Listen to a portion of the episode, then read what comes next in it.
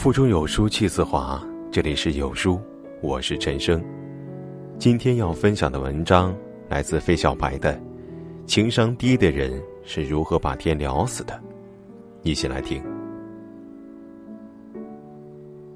说话最大的智慧在于走心，看破且说破最容易把天聊死。不知道你的微信群里是否存在这样一种人，你发个什么新闻，他不对新闻本身做出任何评价，而是直接点破，说这条新闻早就有了，没什么可聊的。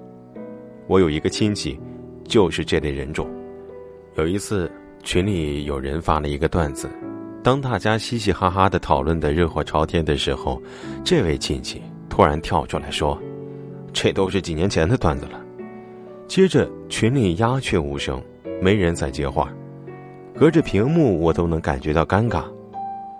还有一次群里的长辈发了一条信息，说通知大家请注意了，刚刚从别的群里得到消息，日本十级地震的视频不要打开，立即删除，是病毒，特别是手机上有支付宝，刚刚新闻也在播了，大家都动手转到自己的每个群里，别上当。没过多久就收到这位亲戚一本正经的回复，这条消息是假的，早就有人发过了，已经辟谣了。然后就没有然后了。其实对于长辈转发的这类谣言，晚辈们早已见怪不怪，大家心知肚明，他们转发的初衷无非是想表达对亲人的关切，想提醒大家注意可能存在的危险。因此对于这种善意，晚辈们都形成一种默契，看破不说破。不知这位亲戚是急于表现自己，还是希望给大家营造一种众人皆醉我独醒的优越感，对于一些消息总是屡屡点破，直到把天聊死了。看破且说破其实是犯了情商之大忌，特别是在大家相聊甚欢的时候，不留情面的说破，不但让场面陷入尴尬，也错了别人的兴致，最后必定招人厌。演员黄渤颜值不高，但他的高情商为他圈了无数粉，我也是其中之一。记得《极限挑战》有一期，成员们需要运送冰块，黄渤用棉被把冰块包起来。罗志祥不解，觉得用棉被会加速融化，黄渤百般解释，罗志祥一直说，可他会闷的呀，闷热。明眼人都能看出来，罗志祥在这方面的知识有欠缺。黄渤却没有揭穿，只是幽默地说了一句，看来我们真是生长环境不同啊。真正高情商的人看破不说破，从来都不会让别人难堪，还能不着痕迹地化解尴尬，让人如沐春风。把天聊死的人往往都读不懂别人的情绪。上周大学同学聚餐，同学歪歪至今单身，喝了几杯小酒，开始自我调侃，学生时代没赶上早恋，猛地一回头，哟，已经奔三了，发现这辈子呀，再也没机会早恋喽。突然，有位男同学自作聪明的来了一句，没关系，早恋来不及，黄昏恋还绰绰有余啊。然后沾沾自喜的看向众人，歪歪脸倏地红了，冷哼了一声，就不再接话。大家都知道歪歪不痛不痒地开着玩笑，内心却十分失落，识相的准备安慰几句，没想到却被男同学截胡了。把天聊死最要命的就是没有充分读懂说者情绪中的真实内容，图一时嘴快，伤人于无形。这让我想起曾经听过的一个心理学讲座，老师讲了自己的一个亲身经历。老师曾经是某公司的小领导，有一次和公司新来的应届生 A 同学单独吃饭，等饭的时候两人就聊了起来，不知聊到什么话题，老师说起了自己的前男友，感叹了一番，说前男友人啊，在北京长得帅，工作好，对他也超好，当时自己怎么就没好好珍惜呢？然而 A 同学是这样回答的，他是挺好的。没错， A 同学成功的把天聊死了，老师一脸尴尬呀，半天找不到新话题。后来老师解释啊，如果是一个高情商的人，会如何接盘？首先，当老师说出这番经历的时候，听的人应该先考虑老师说这句话的情感，是难过，是惋惜，还是单纯炫耀一下？显然，失败的感情经历没有什么可炫耀的，而对于时隔多年的旧情，难过更谈不上。由此可知，老师就是有点遗憾、小伤感罢了。然后找到对这个情绪的正确回应，感慨往事，无非是希望对方说点安慰的话，随他的心。所以 A 同学可以这样回应：确实挺可惜的，但是你这么优秀，肯定可以遇到更好的。你喜欢什么类型的呀？巧妙地转折一下，就把话题岔开了。真正情商高的人，应该是在倾听对方的同时，觉察对方情绪中的真实内容，再进行自我行为的判断，而不是被表面的话语所控制。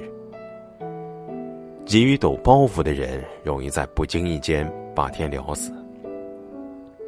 作家李小艺在他的著作《在时光中盛开的女子》中，提到过自己曾经吃过的一个大亏。刚刚工作的时候，他是老板的秘书。有一天，公司来了两位重要的客人，其中一位还是他的校友。中午的时候，四人一起吃饭，吃得正嗨的时候，校友问他：教你们当代文学的是不是那谁是谁呀、啊？他说是。校友接着问：他课上的怎么样？或许是急于表现自己有趣的特质吧，他抖起了机灵。他是一个好老师，但是太没趣。课上一半人睡觉，一半人看小说。他还有个最鬼的毛病，每一届都要挑全班最漂亮的女生读蒋生灯影的《秦淮河》怎么，你们认识啊？校友最后吐出一句话：他是我爸爸。最后那个项目换了对接人。职场上急于抖包袱的人，最容易在不经意间把天聊死。因为浅表交往，很难判断对面的人有着怎样的人际关系，爱憎喜恶。真正情商高的人，聊天的时候并不是为了表达自我，显示自己的聪明、睿智、博学，而是和对方形成语言和心理的良性互动。作家莫里斯说过，要做一个善于辞令的人，只有一种办法，就是学会听人家说话。仔细观察那些高情商的人，你会发现，他们未必博学多才或是能说会道，但都特别能善于倾听，因为他们明白，有效沟通是达成共识，而不是做一道抢答题。所以接话的时候，应该经过大脑，三思而后行，切不可做一个莽撞的人。说话的最大智慧在于走心。其实说白了，情商高的人呢，最重要的就是说话的时候充分考虑别人的感受。你考虑到了对方的感受，对方才会把你装进心里。考虑对方的感受，其实也就是运用情绪的同步性。《情商》一书当中指出，有效人际交流的一个决定性因素是人们运用情绪同步性的熟练程度。在这一点上，我最欣赏主持人何炅。有一期《奇葩大会》，何炅是主持人。